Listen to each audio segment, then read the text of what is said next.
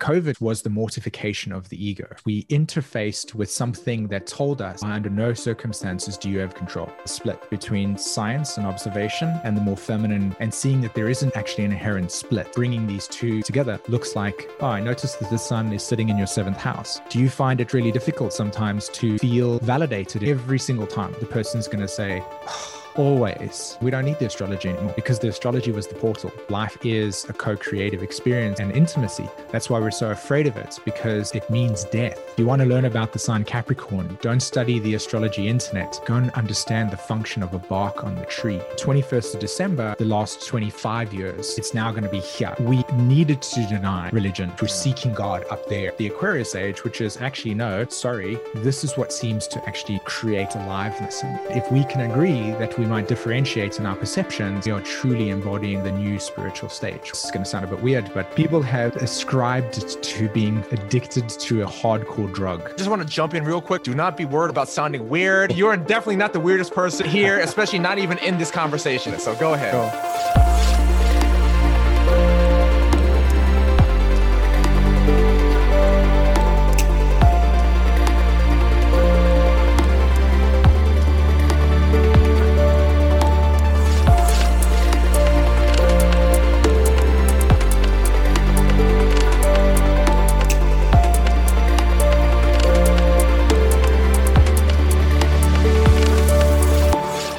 Welcome, Nomads, to the final episode of 2020, my favorite year ever.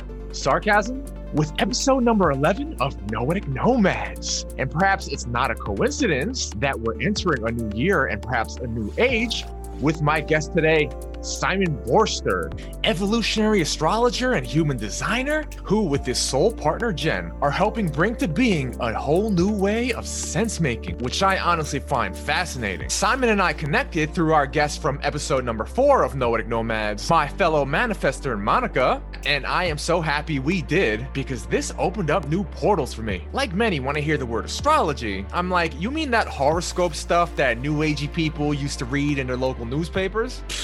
Why would I be into that? But when I started digging into Simon's work and spoke with him for our episode, I was like, wow, evolutionary astrology may actually not be just a legit meta modern move. Also, astrologers could be like the ultimate sense makers. Don't believe me? Listen to our episode where we explore the wounded masculine and the rejection of the anima. How I and many others are starting to embody the cyclical, sensory, and more feminine parts of our being. How the movements of the stars play into that. The way in which evolutionary astrology bridges the gap gap between the rational, and observational, and the intuitive, and what the Jupiter Saturn conjunction of December 21st is going to mean for humanity. As always, watch on YouTube and listen on podcasts. Follow us at noeticnomads.org on Twitter and join the bustling new Noetic Nomads Discord community, where a whole bunch of crazy stuff is starting to go down. Check out the show notes for your invite. All right, now let's get into this and say a final farewell to 2020 and officially enter 2021 in a new age, an Aquarian one, with the Razor of vibrations himself,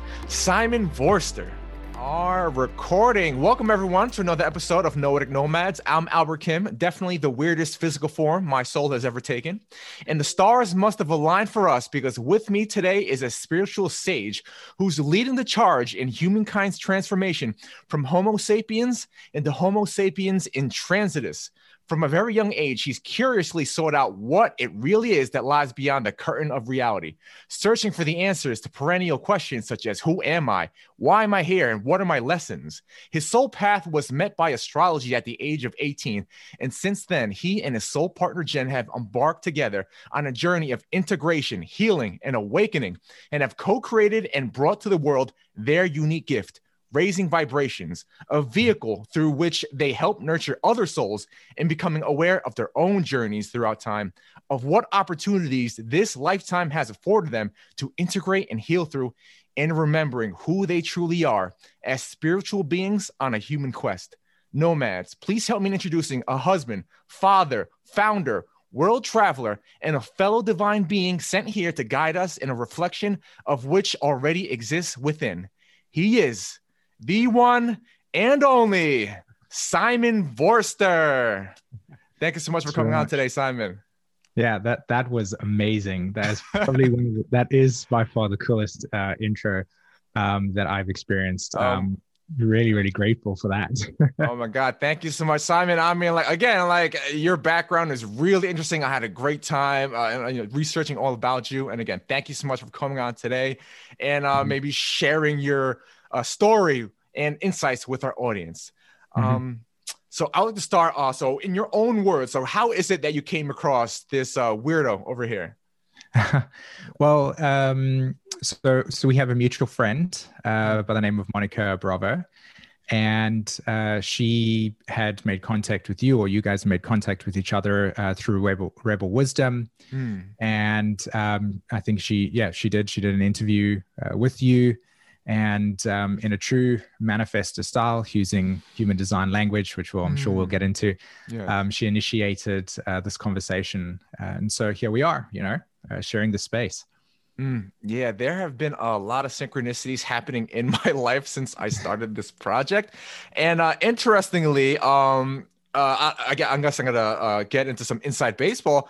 That you actually joined, you were actually told to join the Rebel Wisdom community right mm-hmm. as Monica yeah. was about to tell you about it. So uh, I was wondering yeah. how that that how that came along and what your interest is in uh, Rebel Wisdom and communities such sure. as that.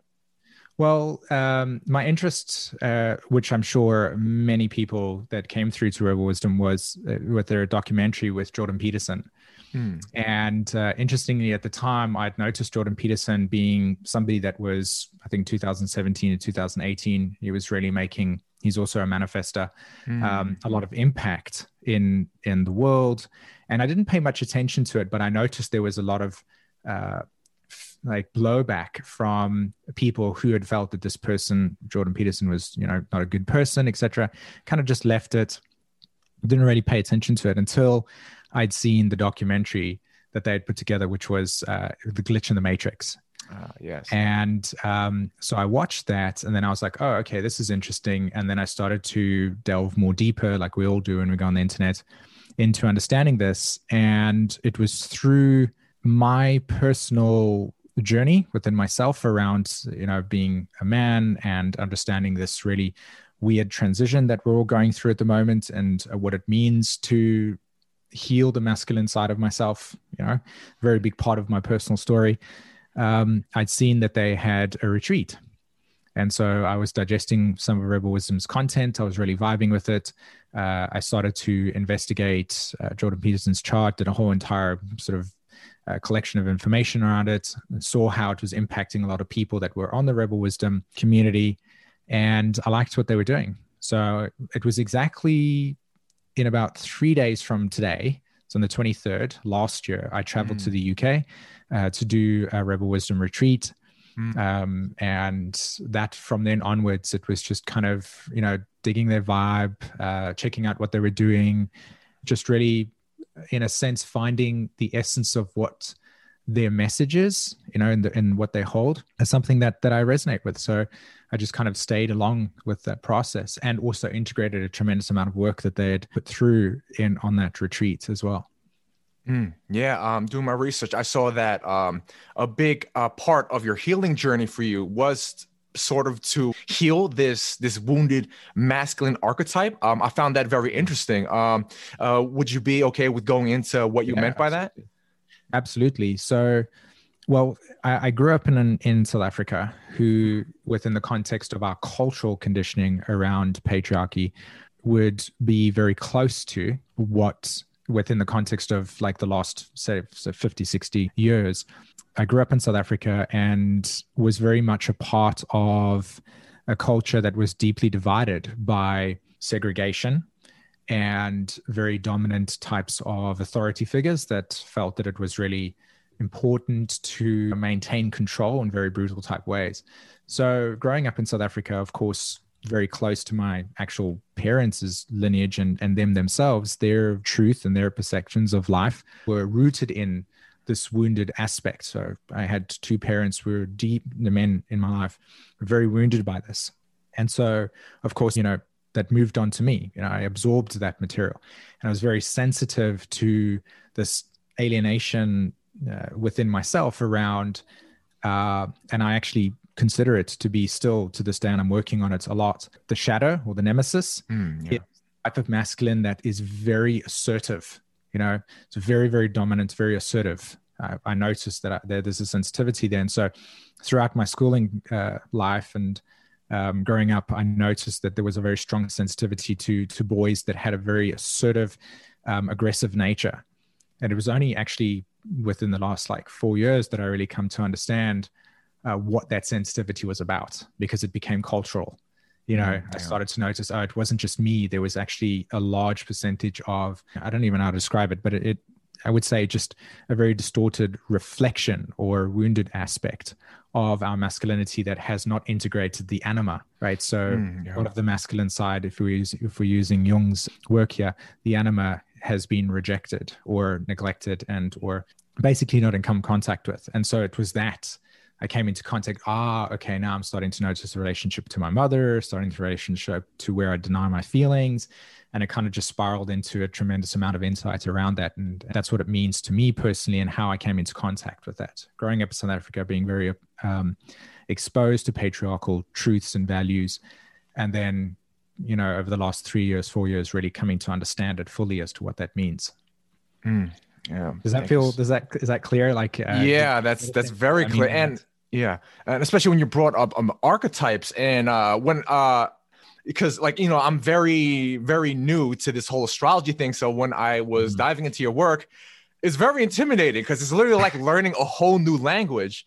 Sure. And the thing with um, astrology is like when if people were just gonna jump into it and like maybe watch a random video of yours, and then they yeah. would they would like hear maybe talk about ascending and and transits, and it would be like uh-huh. they're like, what is going on? Um, but one thing that I really loved about your work is you really dove deep into like what is the intent behind all this. It's not sure. just this. It's not just like I'm predicting. Oh, I'm this sign. This is how I am. This is a mm-hmm. prediction mm-hmm. of the future. You're really digging into okay, so what does it really represent? Why are people? What is the underlying, you know, uh, like urge has driven them into this? And then. I believe that you know, a lot of people have these misconceptions, uh, especially I would say in the West, in the United States at least, of astrology as like a certain type of thing. But what you're doing with your work with evolutionary astrology and human design uh, seems to be a d- bit different. So, could you yeah. inform our audience, like, what exactly is it about evolutionary astrology and your work that may be different from what they think yeah. is astrology? that's that's I, I, love the question because it opens up a tremendous part of me as a person you know mm. Um, and so whenever i get the opportunity to really talk about that uh, i i get ex- uh, like extremely excited mm. because the core intention behind that type of behavior is deeply rooted in the recognition of the split between science and observation and the more feminine nature mm, of our mm, behavior, yeah. which is more of the abstract going into the unconscious and seeing that there isn't actually an inherent split. Mm, right. Yeah. So, what tends to happen in our culture in the past with regards to astrology is that a there hasn't been sufficient amount of communication and recognition as something that can be translated in psychological behavior right mm, yeah. so ea brings that component to the table you know so it takes a planet like for instance the sun and you said it perfectly it is i am a translator. One of the things that i wrestle with a lot within my work is how to translate the word ascendant into something that actually any person can come onto my video and go ah okay i understand what you mean. That's something that it, that is very big pot. It's about trying to bridge between the observation correlation very scientific mind it's very rational and the more metaphysical aspect of our nature which exists as well Right. So there's mm-hmm. been an overemphasis on this right brain experience. Very, it's got a kind of religious connotation to it. And, you know, we have to kind of imagine something. Whereas my intention is to synthesize the two. So a very simple example, we could take the sun within the context of the chart, an astrology chart, and we can say, okay, symbolically, here's where this position is.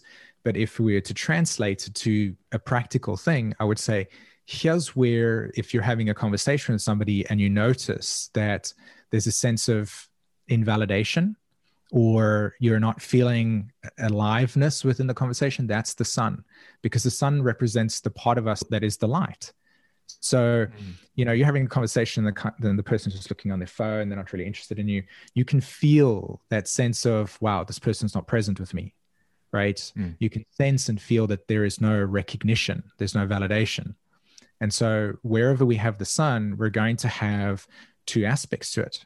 we're going to have the part of us that feels the sense of this is what I feel is meaningful to me. And then there's also going to be a wounded part around that that's still rooted in the childlike quality of, will you please see me? Mm, you know? Yeah. So when you look at somebody's charts and you say, oh, okay, well, there's a there's a there's a kind of aspect happening, again, astrological language, to that sun sign, the value in bringing these two metaphysical and then observation behaviorisms together looks like, oh, I noticed that the sun is sitting in your seventh house do you find it really difficult sometimes to feel validated in relationships? And every single time the person's going to say, oh, always, mm, you know? Yeah. And then that opens up this opportunity for a conversation that's very real for the person. We don't need the astrology anymore because the astrology was the portal, mm, right? Yeah. That was yes. it. um yeah i mean that's uh that's that's amazing that you just said that because like when i was going over your work that's kind of like one of the realizations I came to. I was like, wow, Simon, now I know why Monica was telling me to talk to you because it's just like after a while, it's like astrology. And after I get past the fact that it's just astrology and what you're really digging into, I was like, we don't even honestly even need that other stuff. It's all yeah, it's, it's like you know, like because what you're speaking about, it's just like you know, I was like, oh yeah, sign me up, Simon, and put me up for your you know all your courses because like one thing that uh, really uh, surprised me is that there was a lot of talk um, in like your videos and, and and all that about how useful it is of, of practicality yeah. of like mm-hmm. embodiment uh, you know and i was like i was not expecting that uh, you know in you know something reading uh, going into astrology so i was wondering like what is that is about utility? Is, is it was it something that you've always felt you just wanted to bring something to the world and it wasn't translated well? Or where do you think that comes from actually the translation itself comes from a trauma which is always the case a lot mm. with people who find themselves in these types of roles where they feel that there's a, a meaning behind what they want to share so I've, i definitely consider myself to be not uh, an exception in that place the reason why i picked up astrology you know within the context of this lifetime was to be able to translate very intuitive understanding of something and I couldn't. It was like there was a deep sense of knowing about things, but the, the ability to articulate it wasn't there. Mm-hmm. And so astrology gives me a tool to be able to, in a sense, frame stuff that is deeply aware. But again, as I allow myself to use the astrology and, and I connect with it, it also reminds me of many, many times having conversations with people and ending the sentence with, Does that make sense? Because there is a part of me that can become very abstract and very uh, non-linear. And there's a part of me that within the context of digging deep can go so far into an anatomical level that what it is that i'm trying to describe or talk about the person's already disassociated. They've gone like dude i don't get it. Mm. just like the videos. So really the youtube itself while it seems like me talking to people saying hey i want to do this because i feel you know a sense of self-importance around talking astrology is actually a mirror for me and every ah, time yeah. I hear somebody say, I get that, that makes sense, you helped me, I feel that as a feedback loop to say, okay, the idea and the intention I set in the video has landed for people because I know I can talk astrology. I know I can synthesize things. But if the other person says, I found value in that, to me, that's more rewarding. Mm. Do you mm. understand? So yeah, there's this kind yeah. of process in which it's actually feeling heard. And the mm. trauma is birthed that that was it birthed out of that trauma of really uh-huh. having not feeling heard or seen in any way I whatsoever. See. And so this this platform gives me the opportunity to practice taking very deep concepts and translating them into something where Albert can sit and say, yeah, okay, yeah, I noticed that in my relationships, I tend to struggle with validation. Okay, there's the sun sign sitting there. Um, let's see what else is around that. Here's a way to actually to to identify what could be important for you or not, as an example. And so in that way, it becomes again translatable and practical, mm. and you walk away with value. You know. And like one thing, I mean, just going to my personal, I guess, relationship with astrology and like spiritual practices in general. Um, I was brought up in a Catholic family. I was born in South Korea and then I moved to the United States and I've lived here since I was two. And then, like a lot of teenagers, when I was like 12, 13 years old, I was like, okay, this Catholic stuff, this is kind of, this kind of not okay. Let me, I think it's kind of stupid. I'm gonna reject it, and I just reject the whole spiritual paradigm in general. Sure. And then along with that uh, is also possibly anything that, because even in the adjacent realm, such as like in astrology, which can be mm-hmm. like I've, I've seen you talk about how like maybe they could all be lumped together. But uh, over the years, I've become more opened up, especially I was exposed to more Eastern practices. Mm-hmm. And um, I'm getting to the point, and like there's this, uh, I guess you could call it a meta modern. It's like a burgeoning movement um, coming on, where instead of you know the ma- the modernist paradigm was like okay, scientific rationalism, empiricism, extremely linear, all of that and then there's the postmodern, you know, which starts in the art world and, and then uh, goes on into the culture. We're trying to break down the old uh, modernist paradigm. Like, okay, we got to look at all these other different ways of being and knowing.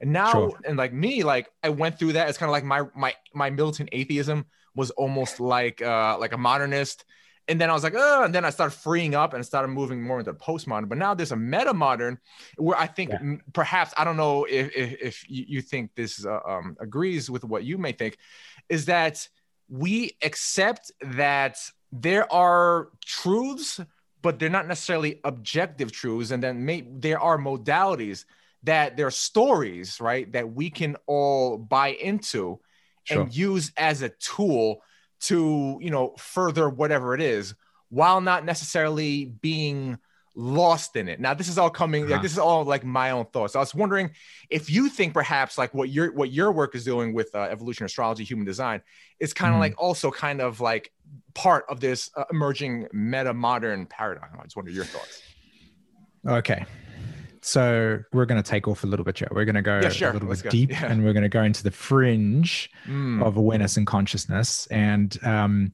I'm going to try my best to remain as practical as possible, relating to real life examples, but also at the same time reveal that there is something beyond our most immediate senses that's actually driving this. Mm. I'll circle back to the question around what really is about evolutionary astrology or this material and communication and translation, what was important for me for that. And I talked about it being a trauma. Okay. Mm.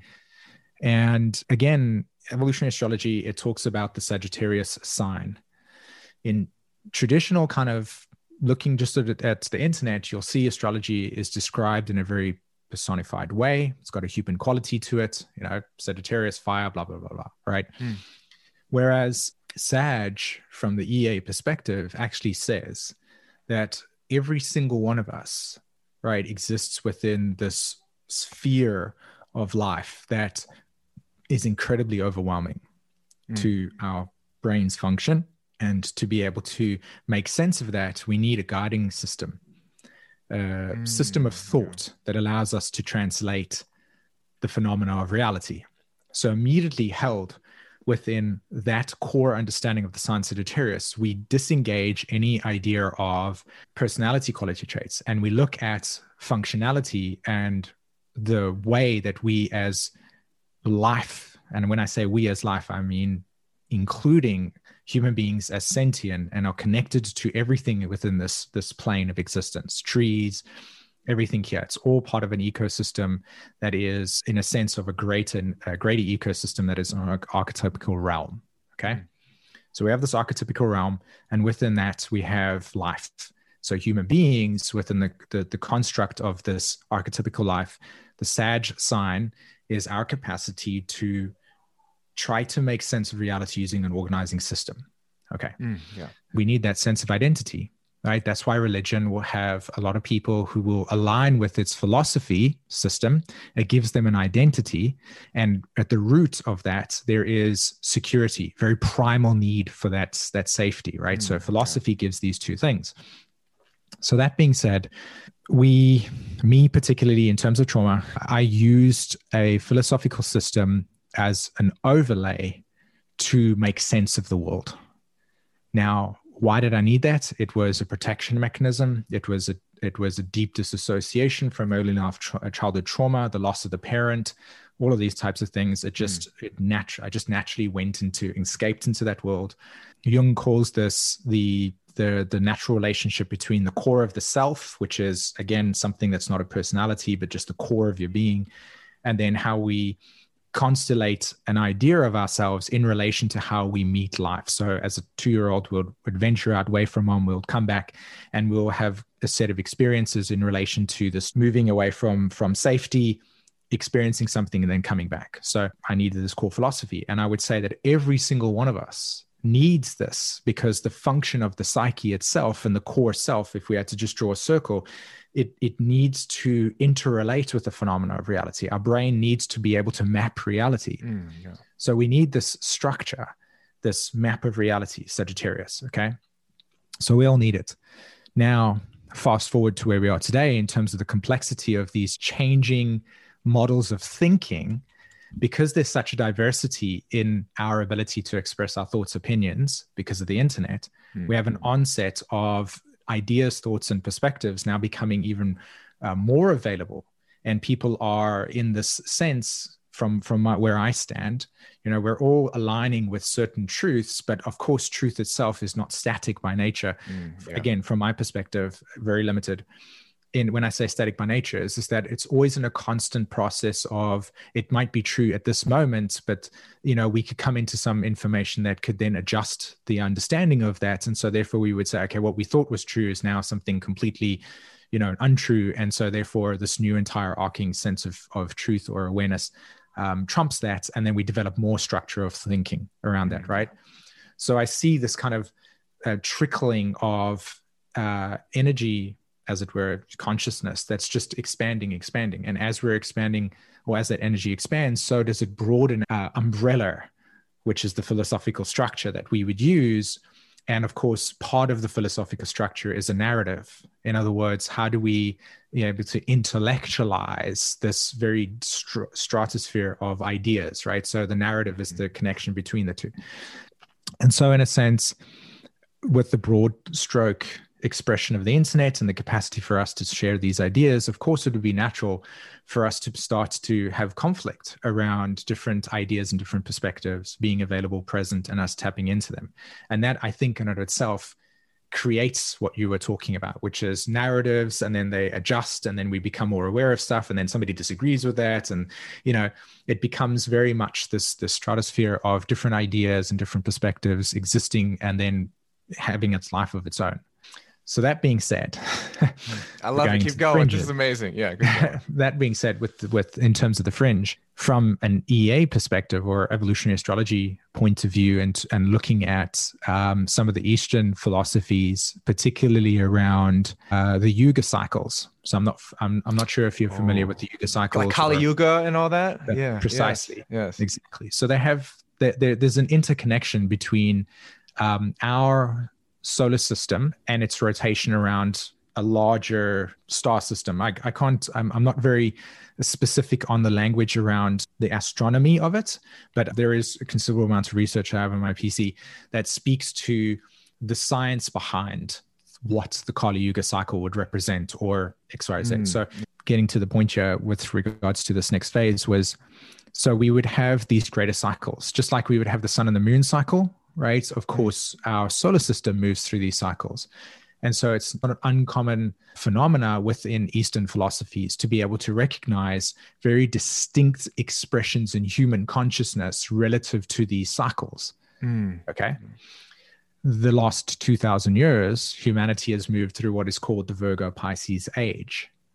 Okay. Now, this is deeply misunderstood from a very disassociated right brain, abstract, nonlinear, lacking critical thinking expression of astrology, and especially within within just the consensus thinking. It's like, what do you mean Virgo Pisces age, age of hmm. Aquarius? What does that mean? Right? Mm. People just kind of share it out loud. But what what we're actually talking about here is very distinct behavior patterns within the human experience that's related to religion. And the reason why okay. is because the Pisces sign itself is a is a reflection of consciousness that is deeply rooted in surrender. Okay, mm. it's deeply rooted in the behavior of surrender. So it's like it is the process in which in which we do not have any boundaries, and so our relationship to the experience is a sense of surrendering to something. Okay, mm.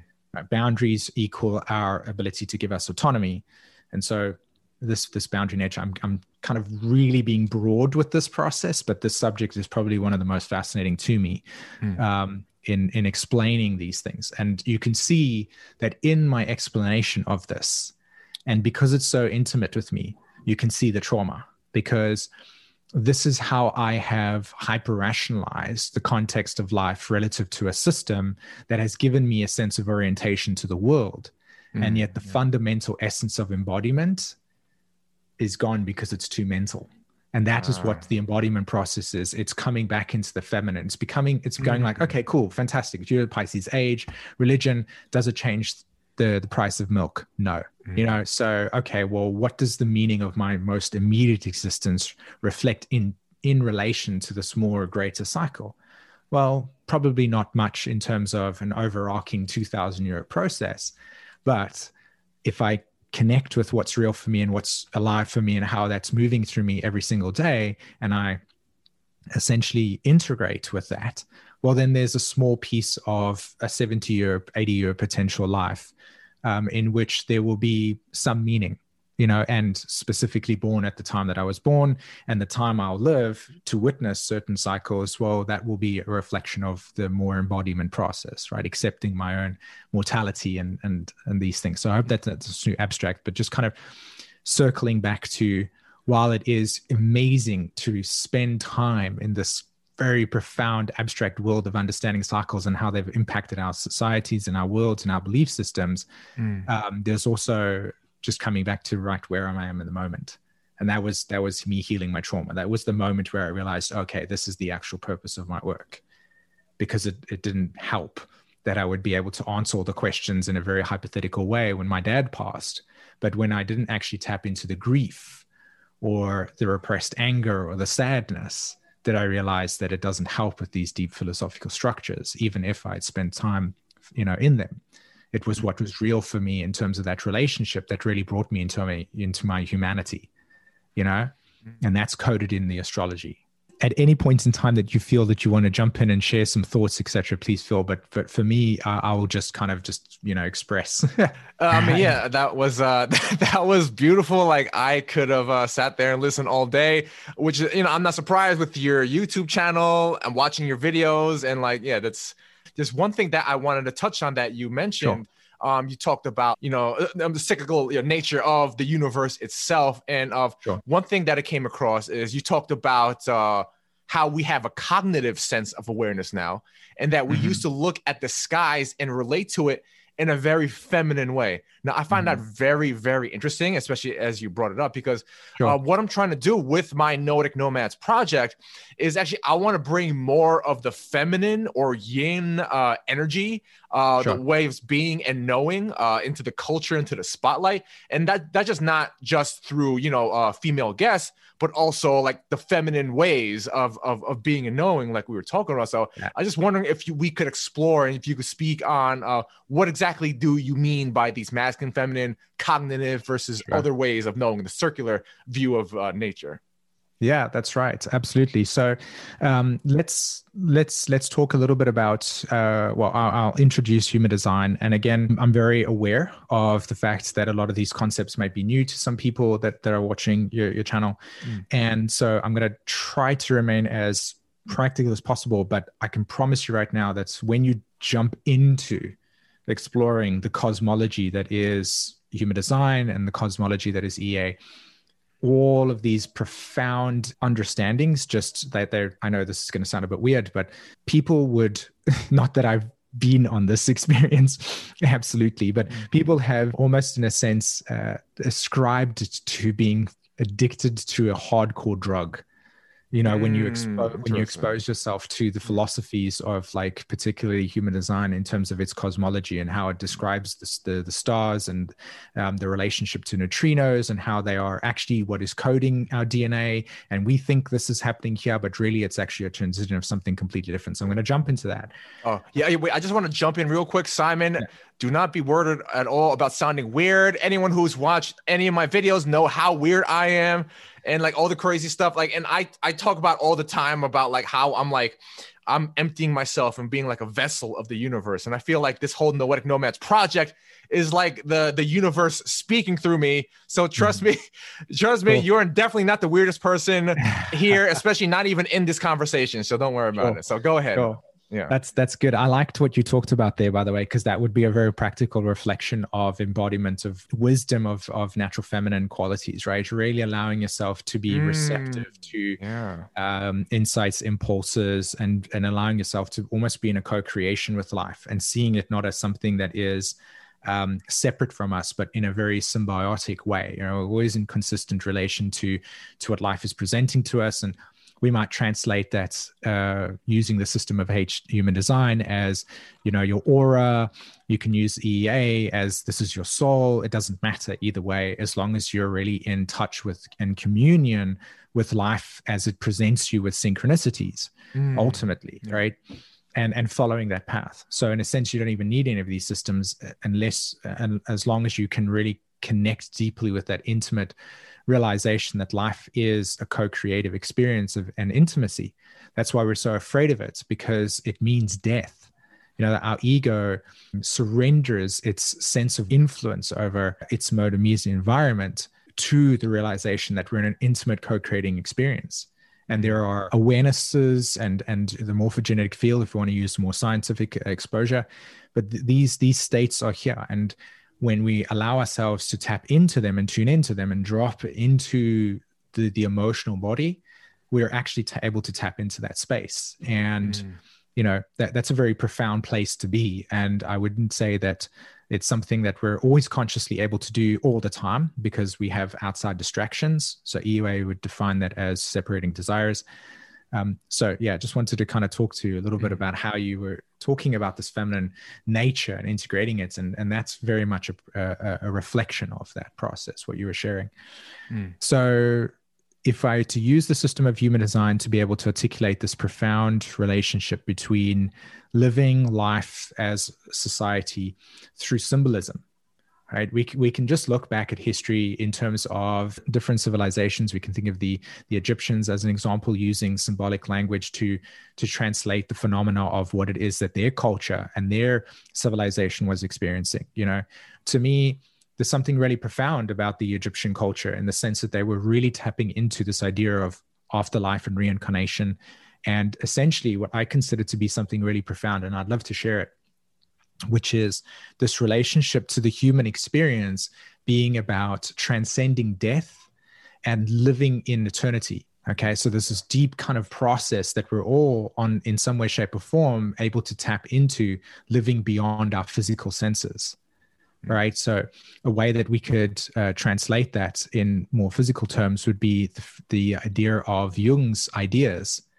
He's not here physically, but the nature of his essence is transcended his physical Mm, life, yeah. and he is now immortal within the constellation of our own worldview.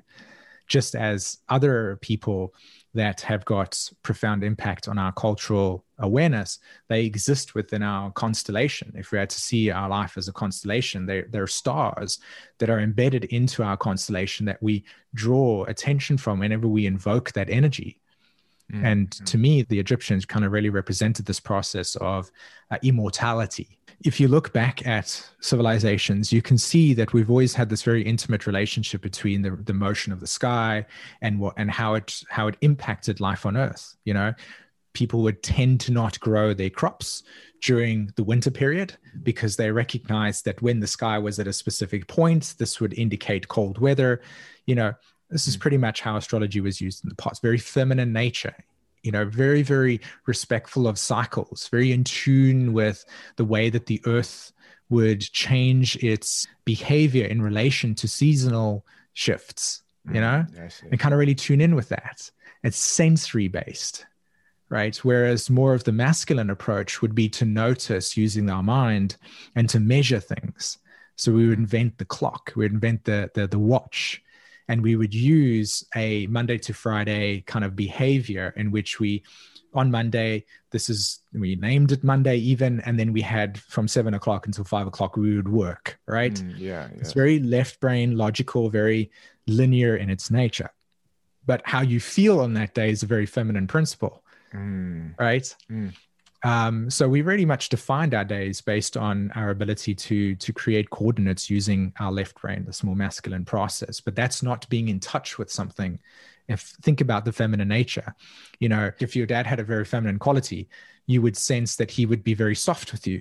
But that would be generally associated, just generally associated with mom's behavior right because not only yeah. did she birth you but she you would associate her soft touch on your skin as nurturing right? So we mm-hmm. already know that the feminine quality's got something that's about sensitivity, it's about softness, it's about calming down just for a moment, just taking it all in, just really feeling what's present for me right now. No intention, just really, really present, as opposed to anchoring the masculine in more and it's coming more up to the throat and wanting to express very you know looking up and and seeing like a tree for instance it grows up like that but without its roots it's not going anywhere mm, yeah. right? You know you can see the beauty and that's what ea did for me. It, allowed me to say hey by the way or at least when when jeffrey wolf green who is the, who brought through evolutionary astrology he was like this is not something that we're here to prove it's a mere observation correlation mechanic. And so it's rooted in nature. You know if you want to learn about the sign capricorn don't study the astrology internet. Go and understand the function of a bark on the tree. And i was like mm. oh every being in my cells just got and that's why that's why to me when i talk about astrology i don't i don't think about it in the sense of what i've learned in a book. I go and study nature and then I come back and I say, oh, okay, Neptune and this is transiting here. The combination of those two archetypes are going to represent that. mm. You know?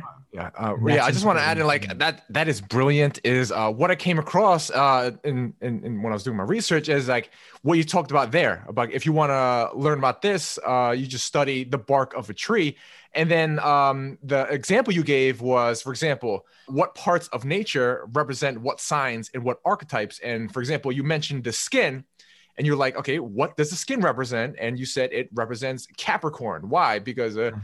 It's, it's it's it's it's like it's like, it's hardness. It's like a shield, like the bark on a tree uh, represents Capricorn and what the, the, archetype of Capricorn. And then then you also went on to say, okay, now what's the opposite sign on the chart? So, first, I just want to apologize if I'm butchering any of this. I'm sorry. No, you're good. To, you're good. Okay, I love it. And for example, the opposite sign of Capricorn on charts was Cancer. Uh-huh. And what emerges out of the context of boundaries and protection of Capricorn, it was uh, safety, security, uh, alignment, uh, nourishment, nurturing. It's was like uh, you you refer to it as squishiness. It is uh-huh. the it is the uh, skin.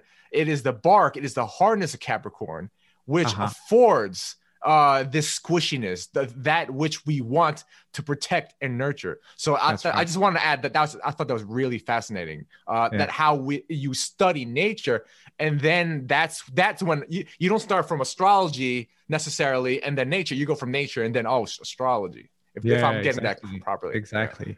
Yeah. You know, and and to to as you shared that right now, you know, thoughts popped into my head where I was thinking that I kind of use the astrology language to translate that deep intuitive knowing.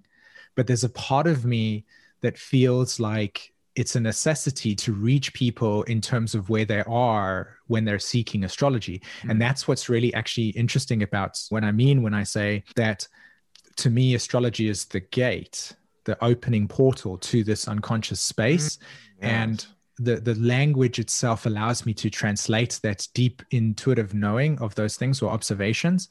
And ultimately if i was going to say you know if you really want to go and study astrology or like my students for instance i'd say the best place to start is to just be very conscious of life because it is that. Mm. it's uh, we've just used our left brain to kind of compartmentalize stuff but when we anchor the feminine into the process yeah we allow it to teach us. Let nature be the teacher for us you know? Mm, yeah, exactly. i just sit and say can you tell me what to do? And it goes yes here we go. And i'm like okay thank you very much. Yeah. One thing you mentioned is that like in when i was looking up your work is that you talked about how like humanity hasn't had the integration over the past uh, thousand years or so of spiritual teachers. And i don't know like oh. i guess we could uh put religion into that. Maybe we could even put mm. like uh pre ea astrology into that and like oh and that this hasn't allowed us the initiate the younger parts of ourselves into the process of what life is about. And that that uh, made me very curious. And could you please speak more on this? Sure. like what do you mean by initiating the younger parts of ourselves? And also my own thought is is there some relation here with like the disappearance of rites of passage in the modern yes. world? I wonder if yes. that had was related. 100% that's exactly what i mean.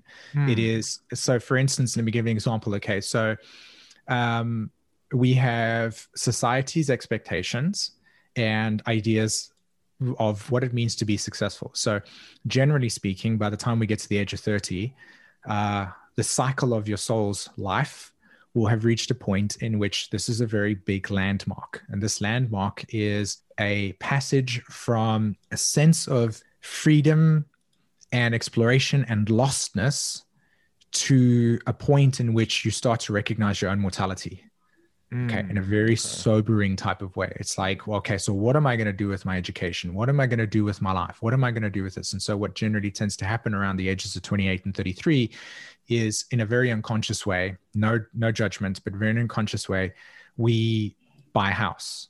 We get married. We commit to something now, on the surface, it looks like a tradition that we all do as, you know, oh, that person's getting married. So therefore I need to get married, as an example.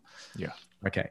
So there's there's there's this kind of pattern of of reflection in our behavior relative to these uh, points that when we see society and we go okay that person's doing that so i got to do that right but really what's actually happening beneath the surface is a very big we're reaching what is called the saturn return and from the perspective of um, seeing the soul and the soul as this journey and not the not our personalities and what we've been told to be etc but what the soul's journey is. Mm, in other words what yeah. is your emotional development? Why are you here? That point correlates to coming home. It correlates to you've journeyed out into the world and you've experienced all the things you've experienced and now this energy is pulling you back into the womb. You're coming back to the place okay mm. that is the place that you originally came from. And in that two year period it's going to feel like restriction. It's going to feel like you're weighted down. You're going to feel like you're depressive. You're going to feel like there's this there's heaviness this is with you. And so a lot of people resist that because our society and this is the point has been shaped by a very masculine only behavior mechanism which is ambition mm, right? We're yeah. seeking God up there. And so therefore we mm. translate that as I haven't got my BMW yet. Therefore, I'm not part of whatever thing. So I value myself in relation to this external structure of value systems. And the reason why we haven't been able to really kind of confront that as a collective is because A, we didn't even know that there was anything beyond that or that mm. we existed beyond that because of um, the very, and again, I speak this in a very broad and very general sense because of course there are a lot of other aspects and people that have not had this but for mostly the children's relationship to the mother and that early attachment psychologically and emotionally wasn't nurtured in a way that it would be ideally wanting to be nurtured which is at least for the first three years of your life to be very very consistently told by your mom and your dad hey i love you. You're going to be safe. Mm. and here's how you can adventure. So that sense of core self gets fractured. And so we start to then take in all of the traumas that we as a society have. And it's very much rooted in go to daycare, mom, dad's going to go work, and we'll see you once in a while, as opposed to this very intimate connection of consistent love and appreciation. Mm. Because from the two year old's perspective, it's not going, Dad and mom, I can really see the importance in your work right now. And I can see why you're putting me in this place where there's lots of faces. I have no idea who they are. And you wonder why at the age of 28 we have trust issues. Mm, wow. Because our attachment, yeah. right? So uh.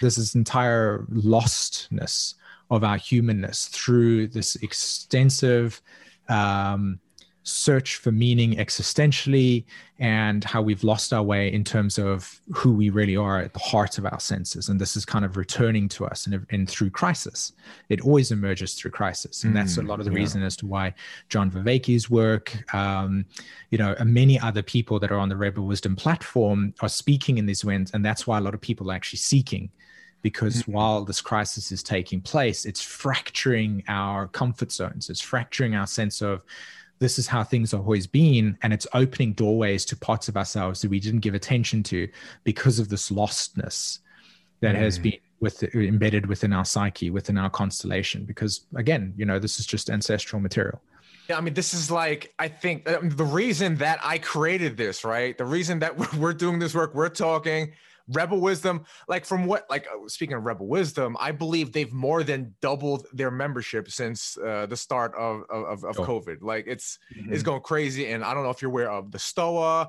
They've mm-hmm. been birthed from this. I was birthed. I could say that maybe Noetic Nomads was birthed from Rebel Wisdom and Stoa. It's like mm-hmm. it's like it's like I'm I'm I'm like a product of that. And again, like mm-hmm. we're going through this, you know, transition phase. And it's what like sure. you know, like you know, Dan Schmachtenberger and the Game B movement, they talk about how like we're either going to, you know, uh progress into a higher state of order and complexity. Sure. But you know, there's the possibility, of course, at this inflection point that we may actually collapse into a lower uh, state of order and complexity. And you know, who knows from there? And and uh, one thing that I came across, I believe it was your very first video. Uh, it had to do with Jupiter in Cancer back uh-huh. in 2014, and I thought that had. A, I mean, it, I mean, it's funny because like that video back then, six years. Talk about right now. I mean, how it couldn't be more pertinent, and how hmm. you're talking about how, like, again, like I, I, am sorry, I don't want to butcher it, but it's no, basically you, you how go, you go ahead. Okay, okay. So it's basically how this Jupiter in Cancer. It was basically we were in uh, this this this this this this transition. This was maybe allowing us to be more intuitive and connected to the earth, to nature, and to be open. Sure like we were talking about about to feminine ways of knowing and to mm-hmm. becoming more natural and grounded and aligned with uh, uh, the natural world around us. And yeah. so I was wondering, uh, like how that relates, if that relates to anything that's happening now, and also with human design, also the the move from the uh, Saturnian way of being to the uh, Uranian from the seven to the nine. So yes. I, yes. it seems like it's not. I'm not surprised that you're into all these because they all seem to be related. Yeah, there's there's there's tons of content here, and um, you know, let's let's just let's just you know experience go, let's go. yeah, you know what I mean, right? It's yeah. just it's just ton. This is my inner child is fully lit at the moment when mm. it comes to expressing these things. You know. Mm. Um, okay so let's let's talk about i was i wanted to just respond quickly to the rebel wisdom movement um, and many of the the kind of uh, parallels that are drawn in relation to trying to make sense, right? So, sense making. Mm. So, from my position, understanding evolutionary astrology, when I see the word sense making and the collapse of sense making within the constellation, I attribute it to the sign Neptune that's transiting through the constellation Pisces. Okay. Mm. And it takes 144 years for this planet to move through the entire zodiac. So when it reaches the same point again, uh, we generally tend to see a complete decay so Neptune in nature is the archetype of something that decays. All right. Mm, uh, another way to see Neptune would be here you have a, a, city or like a small town. It's it's booming, it's vibing. There's a lot of spirits there. It's alive, right? Mm. Sixty years on, and you go back to that place, and there's nothing there. People have moved on. There's a sense of windows that have been broken. People have maybe found some shelter in there that haven't got homes. As an example, you can see it's kind of become derelict. That is the process. That is the literal, the best, best literal expression of Neptune, mm. because it, it it talks about the behavior of something that feels that the spirit is there, and then when things move on, the spirit moves on. What is remaining is the absence of spirit. So it looks depressive an absence of meaning. What is the meaning of this? And what happens? It's very past tense nature. And also, it shows how things, when the, when it's not maintained in the physical world, they decay. Mm. Okay. So Neptune's transit through Pisces takes you know, 144 years to go through, and when that planet moves through any sign, it it reveals what has decayed.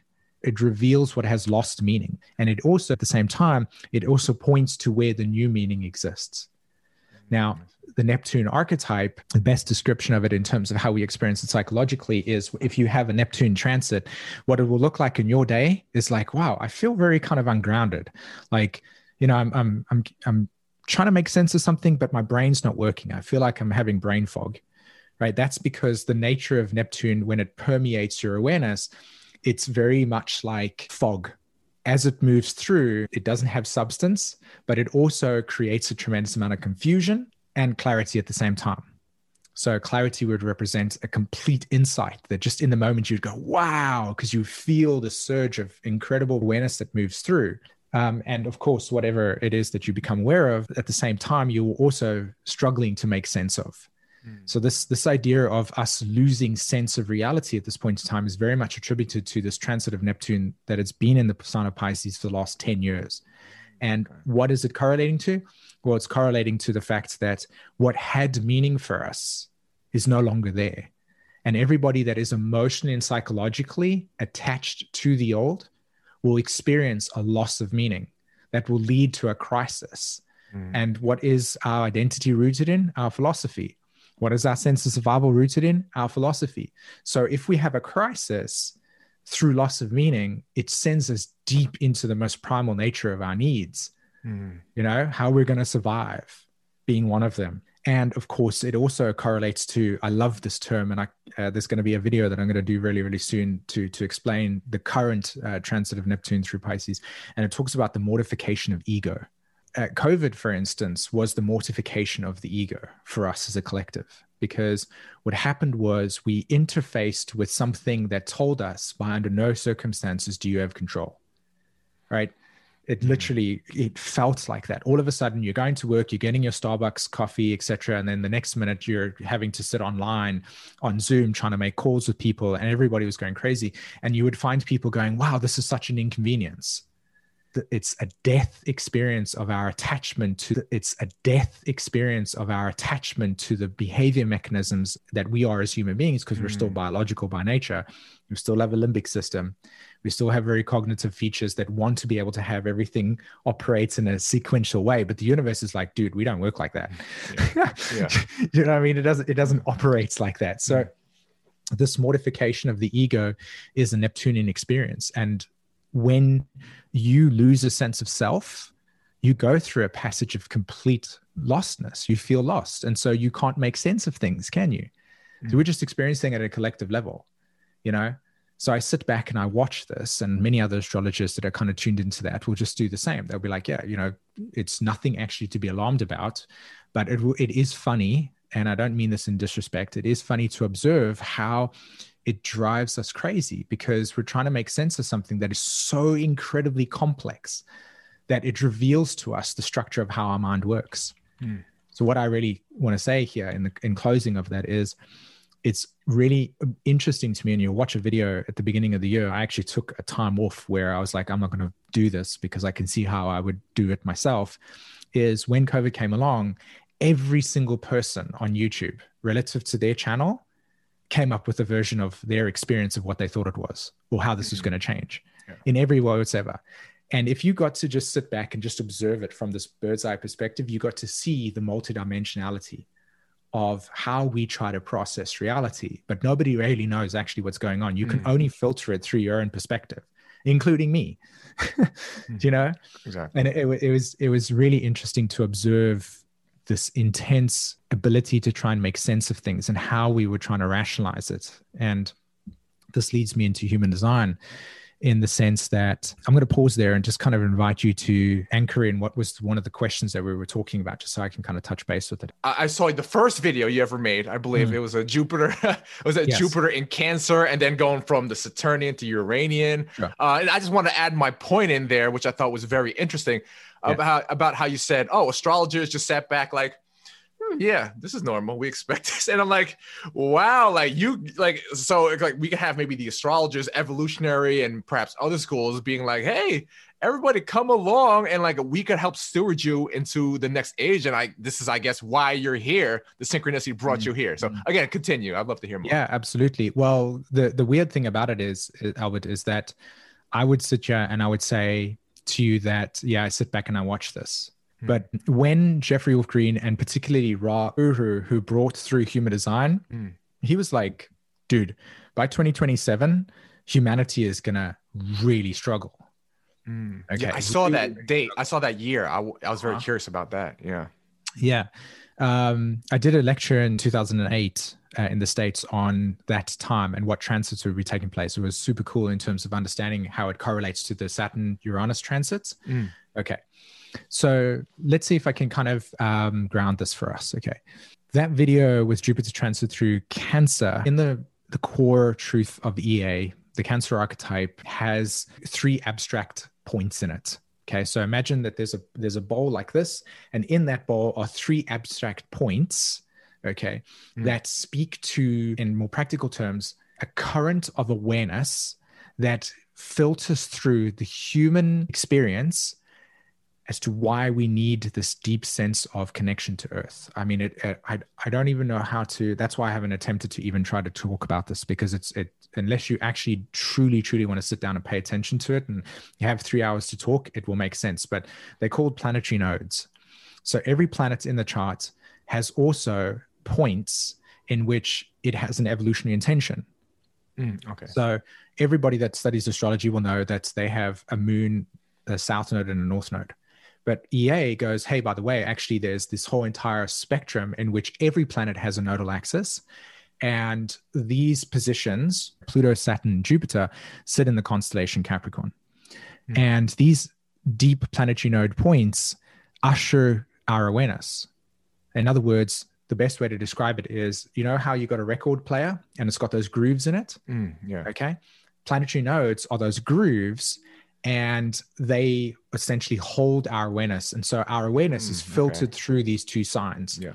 So when you have planets, or particularly at that point, Jupiter, move through that groove within that constellation, what it does is it awakens us collectively. Mm. Okay. It awakens us collectively. And it was at a point in which there were aspects and transits taking place that was revealing where we have attachments to the old ways of doing things. In a very mm. simple term, it revealed where we would be sensitive and become cognizant of patterns deeply buried within our psyche from a humanitarian perspective, not just individually, but us as a collective, where we have these just behavior mechanisms and we say, oh, yeah, this is how things are. Well, these planets came along and said, this is the end of the line. It no longer goes forward like this. And so that represented a massive shift 2014 was a massive shift in terms of energetic direction. And while at that time it didn't appear to be something that was legitimately real, we're seeing the ramifications of those transits now, today. Mm. Black Lives Matter, that is unresolved complex trauma that is materializing into the collective in which there hasn't been a right balance of energy so, what you're seeing here is the shadow quality, the displaced emotional trauma that is coming into our collective that we need to process. And that Jupiter transit was the culprit. It was the one that came along and said, okay, I'm going to bring this to the surface. And it needed to be sewn into our culture to be able for us to actually see it in a more tangible way. So, that was a really profound uh, period of time. It was a planetary node activation. And again, I've talked about it briefly on my, my channel, but uh, I suppose I'm the only one amongst maybe a few other people that really study that, that get to see that in that way. But it is my hope soon to be able to try and translate that. Mm, interesting. And is there like um, a correlation again with the uh, Saturnian and the the mm-hmm. Uranian, or is this because I know that's like a far uh, longer time scale. I believe that started in 1781, yes. right? Yes. And then like uh, if you, if this is uh, if there's any sort of uh, relation with what's going on and the Uranian versus the Saturnian, is there mm-hmm. anything with that? Yes, there, there, there is, and it it has to do with the generation of people that were born between 19, uh, 1991 and 1995. So there was a there was a very mm. distinct planetary activation that took place between two planets, Uranus and Neptune. They moved through the sign of Capricorn, um, and so what they did was they brought through this awareness. They brought through into our collective awareness um, technology, essentially right? That oh, it completely changed the landscape of our society. So it impregnated us with awareness. And that's why you'll see between 1991 and 1999 a tremendous amount of explosion of technology. Windows Explorer, Microsoft became even more popular, Netscape, the internet, uh, cell phones came in. We became very conscious of this new impregnated energy that came in here. In fact, at the 21st of December, um, we'll have what is called the Jupiter Saturn conjunction. It will happen in the sign of Aquarius. And this sign will speak deeply to the integration from a necessity perspective of what the last 20 years have been like. I will even go as far as to say the last 25 years that we've been moving through, it's now going to be here integrated into our culture And the way that you'll see that is um, the Prime Minister of, of the UK was instead of going to the House of Commons to go and do whatever they do there, he was actually on a big TV screen in the House of Commons on his Zoom call. Mm-hmm. And it was like, even the politicians need to use technology to be able to now do the things because of COVID. And you'll watch that. You'll just see an explosion of necessary integration of technology into our society. And those that don't do it just becomes extinct. And so the significance of that Saturn Uranus transit that took place was the onset of what I would what Ra calls, and it's it's fascinating to discover, the onset of um, our awareness to begin perceiving reality beyond the physical. So mm, if you hmm, observe from that period onwards, Nietzsche, amongst Age of Enlightenment, all of that type of stuff became more prevalent within our psyche, but it was very youthful, very young. I would say probably from December 21st onwards, we will get to see the significance of that impact in 1781 because now we're sitting, okay, and the Saturn realm is, I'm not in your same country. That's the Saturn, that's the boundary, right? It's the mm. physical awareness. We're not having a podcast discussion where you're sitting over there and we can shake hands. The Uranian realm is the capacity to sit in a completely different time zone and be present through this morphogenetic field and tap into awareness without boundaries.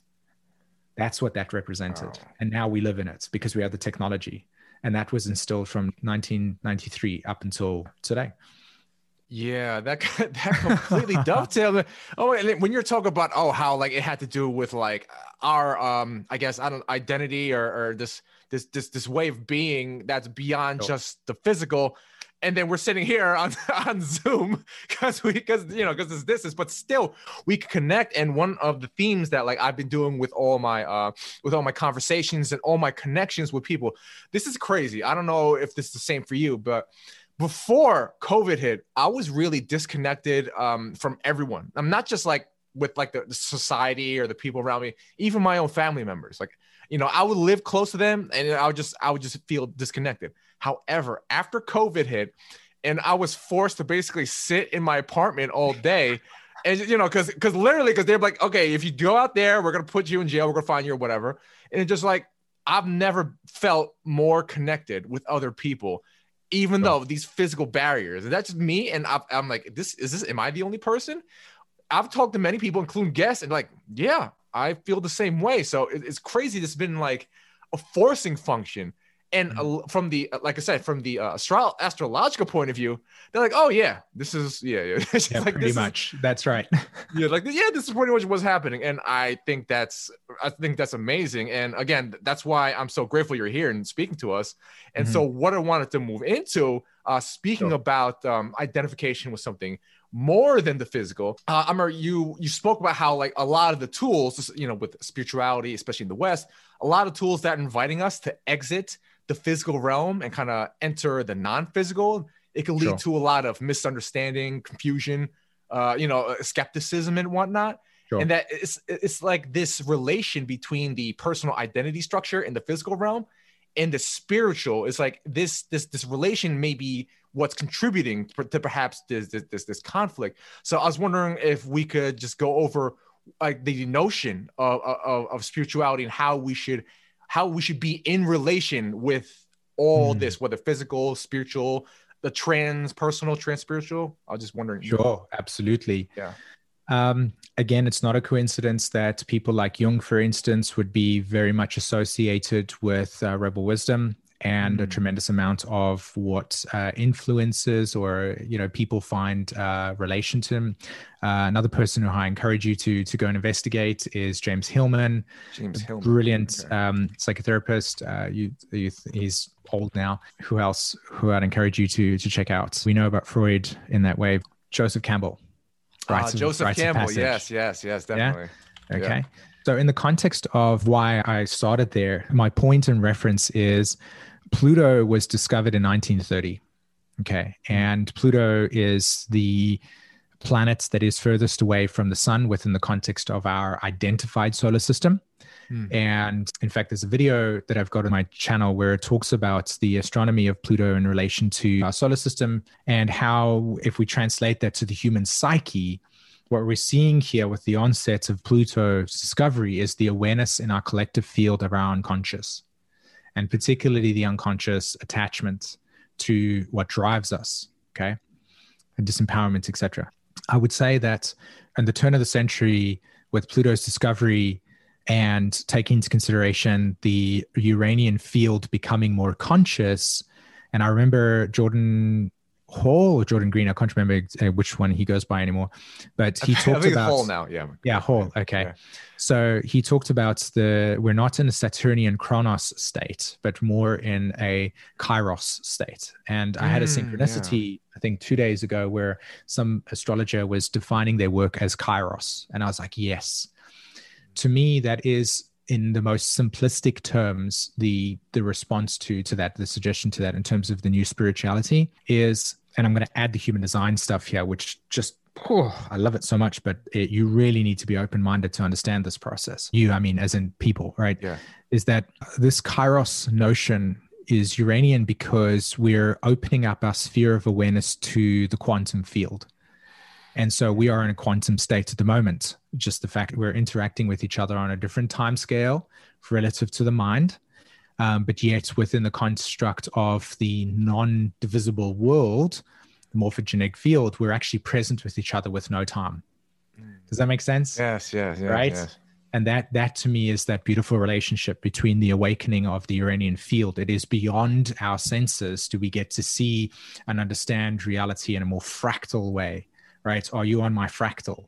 And are we digesting reality similar in that way? And that's why you'll see people that will align with certain things and that's their fractal right that's what they're seeing that's what they're doing etc coming back to to this idea of spirituality well the, the virgo pisces age was deeply rooted and enmeshed in seeking god through a monotheistic way which was there's only one god there's only one way to spirituality and so therefore all religions are like this, very top down heavy. Mm, yeah. Transition into the Aquarius age, or particularly the onset of the Uranus um, awareness, uh, 1781, the Pluto Uranus transit that happened in 1965, and where they coincide with in regards to the genetic matrix of the human design chart.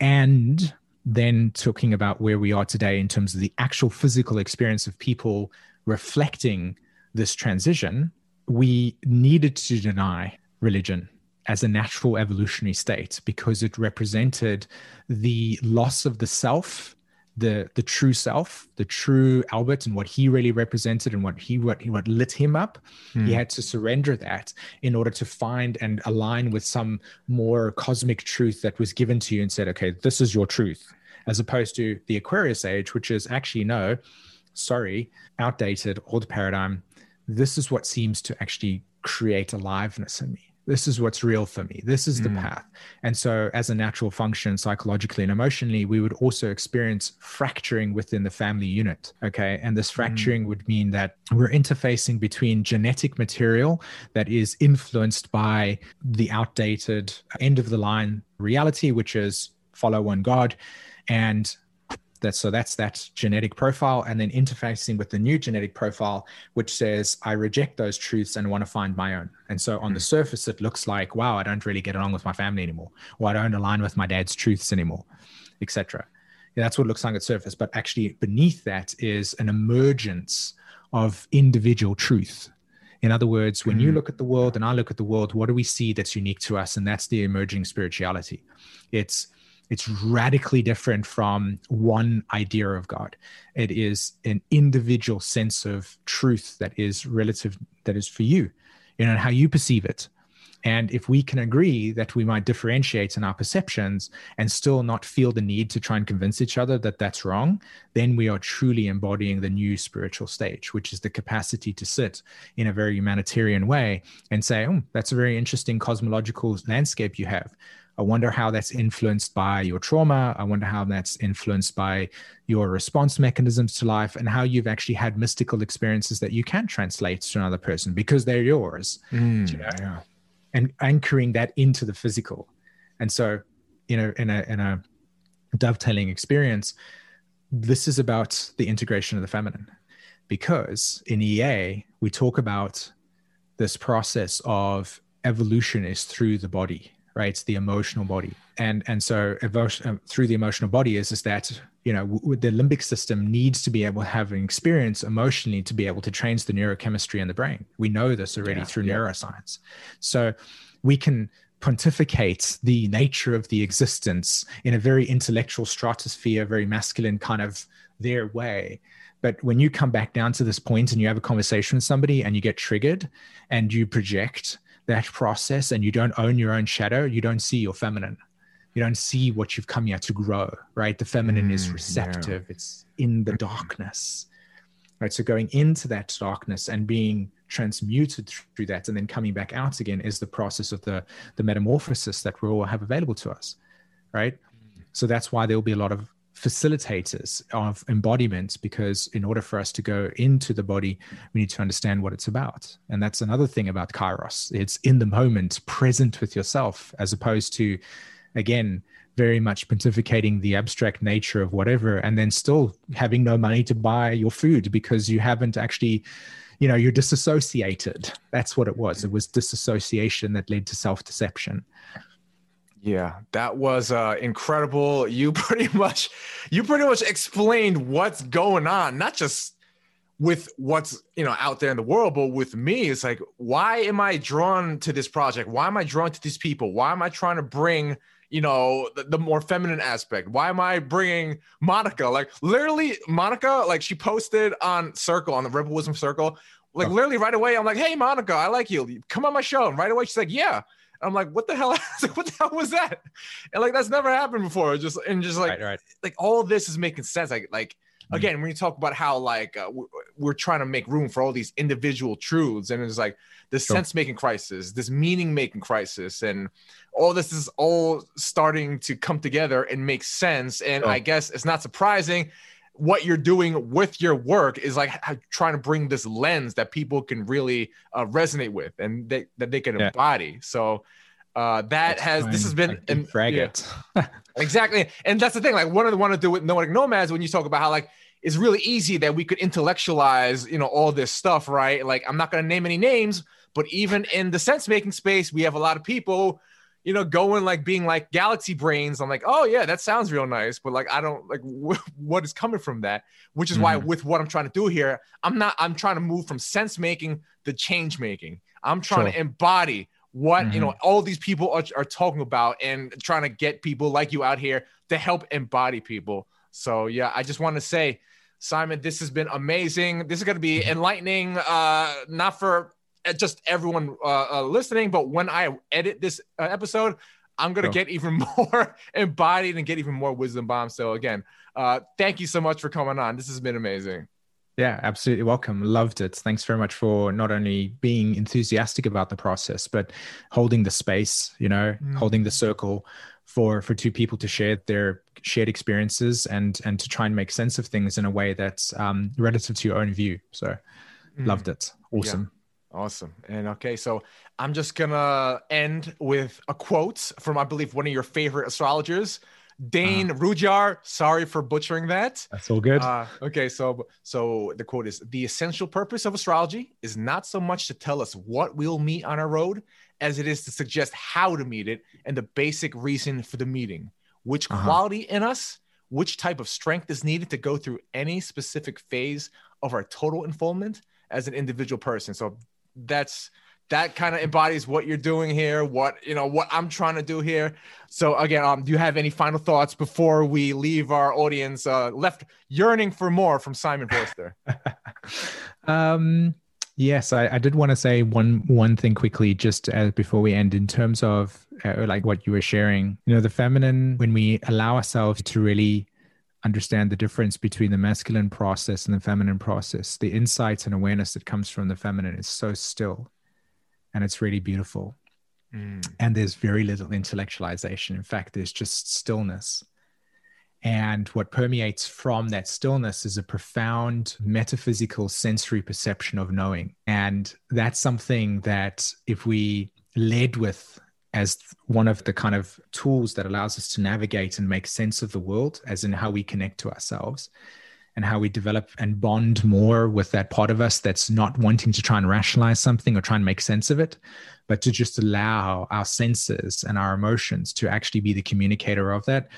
There's an intelligence that is present so much more profound than our brain's capacity to make sense of things because it's not influenced by set structure of truths or ideologies mm, or experiences, but more along the lines of what's actually beyond. And it's it's becoming more in touch with that process that really allows us to see and feel so much more. It, it's a beautiful place, actually, to be honest. So yeah, I just wanted to add that in terms of what you were talking about there is coming into the feminine and really dropping into that state and allowing that truth to guide us. Mm. Yes, absolutely beautiful. Simon, where can people find out more about you, which I'm sure they will want to do after listening to this? Um, our website, Raising Vibrations, there's a hyphen between raising and vibrations. So www raising-vibrations.com. Um, you will find a plethora of information there. We write articles um, on new and full moons to kind of guide and embody the experience. There are schools. My partner teaches human design. There are astrology schools there. There's loads of workshops that I've created uh, for different uh, experiences that you want to understand and learn. So that's the website. Again, lots of content there. Uh, we have an Instagram account where we post daily material that allows you to kind of try to make sense of things that potentially would be happening within your life, uh, just kind of process and keep in touch. So that's Instagram, and that's also just raising. I think that you'll put a, you'll put a link in in the description, right? Yeah. So Instagram there. Uh, we have a Patreon community and so if you just go to Patreon, you type in Raising Vibrations, you'll find that there's a community that we've created, myself and my partner, and we host that as a very closed space to get more intimate with people that resonate with our work. And there's lots of sort of perks that we offer there with our Patreon community. And of course, the YouTube channel. So again, if you just type in my name and Raising Vibrations, you'll find my YouTube channel.